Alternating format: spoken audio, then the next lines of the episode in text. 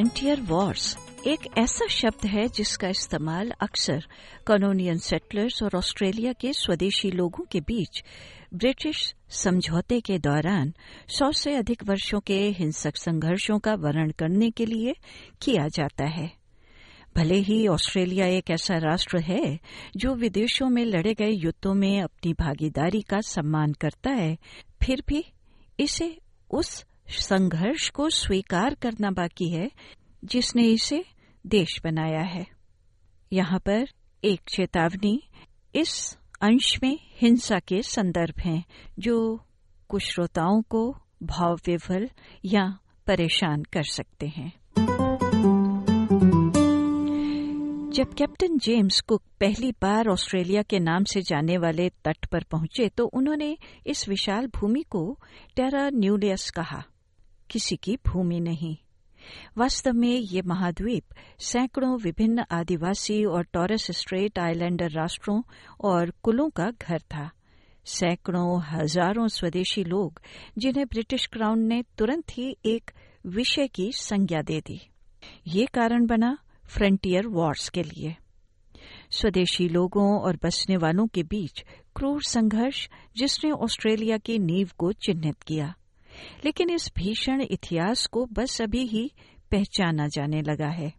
Film निर्माता Rachel Perkins एक अरेंडा और कालकादून यूरोपीय पृष्ठभूमि वाली महिला हैं।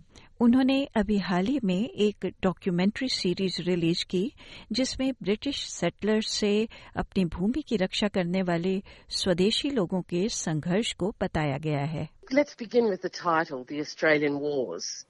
People might not have heard that before, and it's a title that we chose very deliberately because these were the wars that happened between initially the British Empire when it claimed the continent and then occupied it, but then was finished by the contemporary Australian colonial governments, which founded the Australian Federated Commonwealth Government. 1788 में पहले बेड़े के आगमन से लेकर 1930 के दशक के मध्य तक पूरे महाद्वीप में ऑस्ट्रेलियन युद्ध लड़े गए। लेकिन इन संघर्षों को स्कूल में नहीं पढ़ाया गया था। या बीसवीं शताब्दी के अंत तक युद्ध के रूप में स्वीकार भी नहीं किया गया था। प्रोफेसर हेनरी रेनॉल्ड्स ऑस्ट्रेलिया के सबसे सम्मानित इतिहासकारों में से एक हैं। और युद्ध के विशेषज्ञ हैं 1966 में जब उन्होंने इतिहास पढ़ाना शुरू किया तो इतिहास की किताबों में आदिवासी लोगों का लगभग कोई भी ज़िक्र नहीं था It only mentioned the Aborigines twice, merely in passing, and there wasn't even an entry in the index. Only fairly recently there has been a general acceptance that the conflict actually was warfare. wasn't warfare like people understand uh, in the modern world. ऐसा इसलिए था क्योंकि ये gorilla युद्ध थे। Professor Reynolds कहते हैं कि दृष्टिकोण यह था कि ये बहुत छोटा और बिखरा हुआ था जिसे युद्ध की गंभीरता माना जा सकता था। ये स्पष्ट रूप से युद्ध का एक रूप था। The view was that it was too small and scattered to uh, be considered uh, having the gravity of warfare. There were no uniforms, no, no marching soldiers. Never really was a case of large formations and battles in the classical sense, but nonetheless, it clearly was a form of warfare. Australian frontier wars के एक अन्य विशेषज्ञ इतिहासकार doctor Nicholas Clements इस बात से सहमत हैं They knew it as a war then. All the colonial documents refer to it as warfare. But in the 20th and 21st century, we have lost sight of that. And I think there are also some underlying political reasons why many people can't identify it as a war. और वे राजनीतिक कारण टेरा न्यूनियस और British कानून की अवधारणा पर टिके हैं, जैसा कि रेचल पार्किंस कहती हैं कि अंग्रेज़ों ने घोषणा की कि आदिवासी लोग ब्रिटिश नागरिक बन गए थे।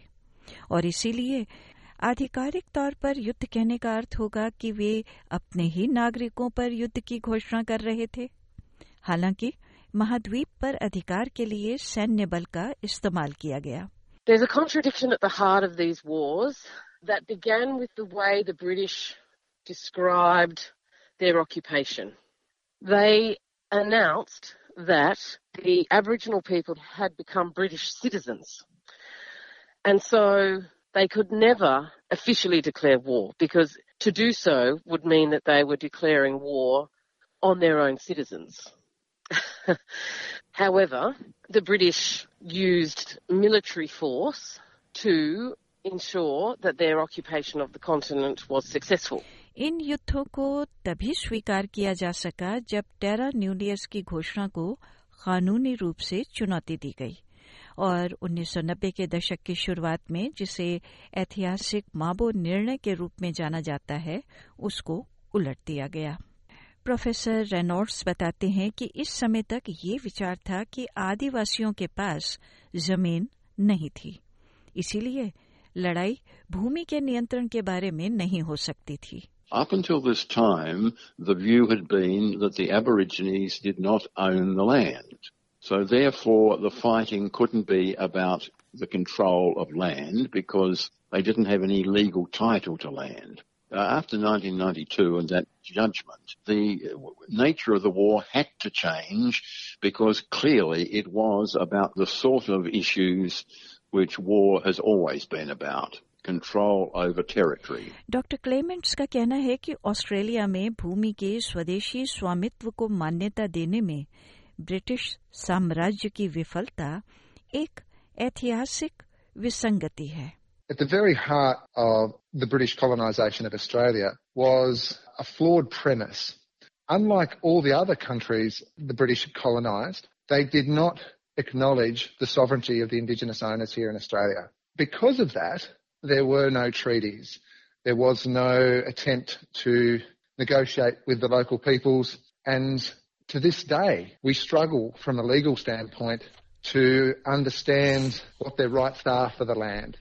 और बातचीत करने में विफलता के कारण क्रूर रक्तपात हुआ विशेषज्ञों की टीमों द्वारा उजागर किए गए औपनिवेशिक रिकॉर्ड्स और पुरातत्व साक्ष्य संघर्ष के भयावह पैमाने को दर्शाते हैं।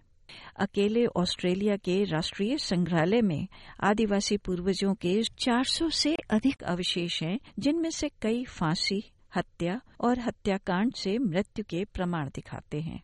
रेचल परकिंस का कहना है कि जो बच गए, उनके वंशज हमेशा ही याद रखेंगे A lot of Aboriginal people have been the vessels for carrying this history. Aboriginal people have handed down the stories of what happened to them to us in our families. So I grew up knowing about the massacre of my people in Queensland and I knew about the violent rape of my great grandmother, etc.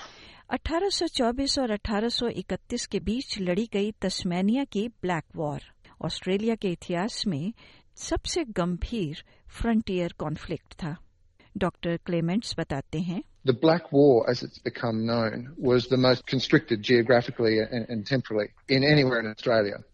Australian war series में Rachel बताती हैं कि black Wars के दौरान Korea, Malaysia, Indonesia, Vietnam और शांति अभियानों में संयुक्त रूप से मरने वाले तस्मानियन लोगों की तुलना में अधिक तस्मानियन ब्लैक वॉर में मारे गए थे। डॉक्टर निकोलस क्लेमेंट्स का कहना है कि कॉलोनियल अधिकारी और सेटलर्स आदिवासी लोगों द्वारा डरे हुए थे। आदिवासी प्रतिरोध बड़ा था। वास्तव में कुछ लोग तो कॉलोनी छोड़ने पर विचार कर रहे थे। Aboriginal resistance was striking. Everybody knew somebody in the colonial world who, who had been killed or wounded by Aboriginal people, who'd had their farms burnt down. It was absolutely terrifying. In fact, serious people were contemplating having to abandon the colony. लेकिन यूरोपीय जीत गए उन्होंने स्वदेशी Tasmania के लोगों का लगभग सफाया कर दिया It's only by a hair's breadth that we even have Aboriginal descendants in Tasmania today, because they were almost completely wiped out, largely by violence. और इस हिंसा का एक बहुत कुछ यौन हिंसा थी आदिवासी महिलाओं का सिलसिलेवार सुनियोजित ढंग से बलात्कार और अपहरण इतना सामान्य था कि कुछ इतिहासकार विशेष आदिवासी राष्ट्रों के जीवित रहने का श्रेय भी यौन हमलों को देते हैं। उदाहरण के लिए तस्मैनिया में हर महिला के लिए दस या बारह पुरुष थे। महिलाओं को शायद ही मानव के रूप में माना गया और जिनका सम्मान करने की आवश्यकता ही नहीं समझी गई। The trigger for the violence, the match that lit the spark, was sexual violence. And that all, that story begins with the gender imbalance in colonial society. So in Tasmania, for instance, there were 10 or 12 men for every woman. However, out on the frontier were these exotic, naked Aboriginal women, women who they'd been taught to regard as scarcely human and certainly people that they didn't need to respect. Australia के कुछ हिस्सों में आदिवासी प्रतिरोध को कुचलने के लिए उपनिवेशवादियों ने नेटिव पुलिस बनाई जो एक प्रशिक्षित अर्धसैनिक बल था जो आतंक पैदा करता था पुरुषों को वर्दी बंदूकें और घोड़े दिए गए डॉक्टर क्लेमेंट्स का मानना है कि श्वेत अधिकारियों ने उनके साथ हेराफेरी की, उन्हें मैनुपुलेट किया और उनके पारंपरिक आदिवासी ज्ञान और बुश स्किल्स के लिए इस्तेमाल किया गया। ये सारा इतिहास कुछ ऐसा है जिसका ऑस्ट्रेलियन वॉर्स की डॉक्यूमेंट्री सीरीज़ के निर्माण के दौरान रेचल परकिंस को पता चला। उन्हें एक रिकॉर्डिंग मिली जो उनकी दादी द्वारा उनकी माँ के परिवार के नरसंहार के बारे में बात करते हुए बनाई गई थी जिसे उन्होंने पहले कभी नहीं सुना था I found a recording that had been made by my grandmother talking about her mother's family being massacred that I'd never heard before. And I'd never been to the place where it happened, and I'd never really found out where it happened until I made the documentary series.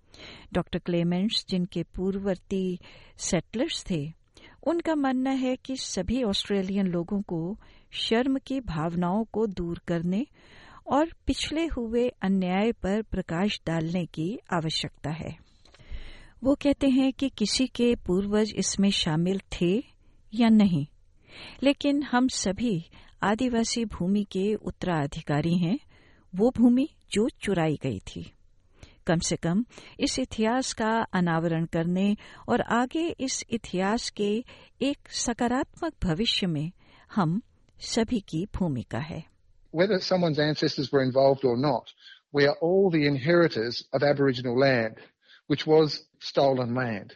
At a minimum, we all have a role to play in unveiling this history, coming to terms with this history, and playing a role in a positive future. Australian wars का premiere बुधवार 21 सितंबर को शाम साढ़े सात बजे SPS और NITV पर होगा। Australian wars SBS on demand पर पाँच भाषाओं में स्ट्रीम करने के लिए उपलब्ध है। एसबीएस रेडियो से डाउनलोड करने के लिए आपका धन्यवाद। हमारा पूरा कार्यक्रम आप कैसे सुने, इसके लिए sbs.com.au/हिंदी पर जाएँ।